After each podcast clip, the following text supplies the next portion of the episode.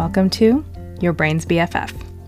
I'm Pooja Venkatraman, a double Harvard grad, ex management consultant, and former stressed out overachiever. I use clear, simple frameworks rooted in psychology, cognitive behavioral therapy, and mindfulness to teach you how to solve any problem, anytime. Let's go. But when am I allowed to change my circumstances? Part 2. In the last episode, I started talking about the big misconception about using your thoughts to solve your problems, which is this. If my circumstances aren't the problem, and my thoughts are the real problem, then I'm always supposed to stay where I am and just make myself like it. In part one, we addressed the stay where I am half of the misconception. In summary, you don't have to stay where you are, go wherever you want. The point is to take responsibility for your own feelings, regardless of whether you change your circumstance or not. Now, let's talk about the second half of this misconception. Just make myself like it. When I tell people the only reason this thing makes you unhappy is because of how you're thinking about it, they often take that to mean so stop complaining and just make yourself happy with this circumstance. And they fire back with, but what about my preferences? Am I not allowed to want things to be a certain way? I just have to be okay with everything now? That's not what I'm saying at all. Let's look at a couple examples.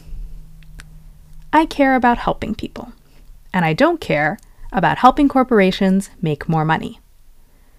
Can I leave my corporate job and work at a nonprofit? Or, I want to talk to my partner multiple times a day. My partner prefers to talk once a week.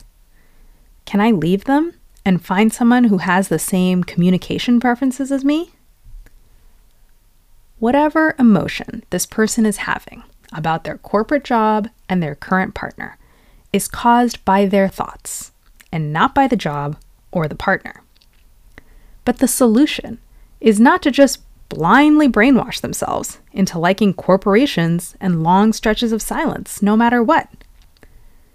The solution is to have a conversation with their own automatic brain and deliberately decide which preferences they want to keep and which ones they are open to changing. Changing your thoughts is not a one way street where your automatic brain sends up its preferences and you always override them, no matter what. There's a reason I call this podcast Your Brain's BFF and not Your Brain's Tyrannical Overlord. The point of all of this work is to learn to be your own best friend, to learn to be safe with yourself. So, if your brain is throwing a fit about a circumstance, the first step is to sit down and listen to it. Because you always get to choose where you rework your brain and where you lean into what it already wants. And you can have and act on the preferences you choose while still taking full responsibility for how you feel. Because there is a massive galactic world of difference between saying, I choose to do the work of making myself feel fulfilled while working at a nonprofit rather than at a corporation, versus saying, My corporate job doesn't fulfill me really hope this nonprofit job will do the trick.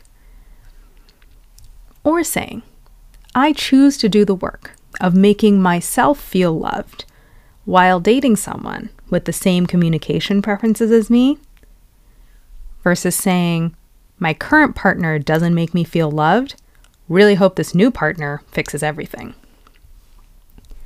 Because let's say you act on your preferences and quit the job and find a new partner it's still up to you to appreciate how well they fit your chosen preferences every day, not just for the first week or so until it fades into the background.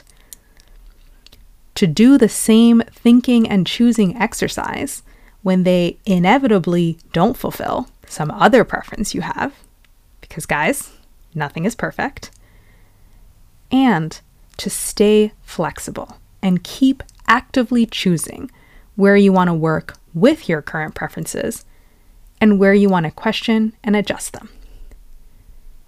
Yes, the one and only cause of any problem is always going to be your thoughts.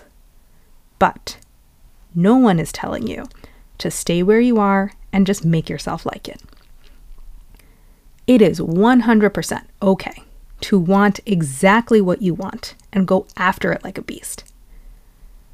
A problem popping up is really an invitation to get to know yourself better and consciously decide what you want to do going forward. And not only can you set goals and make changes while still taking full responsibility for your feelings every step of the way, but it's actually easier to get what you want when you're not desperately depending on those things to make you feel a certain way.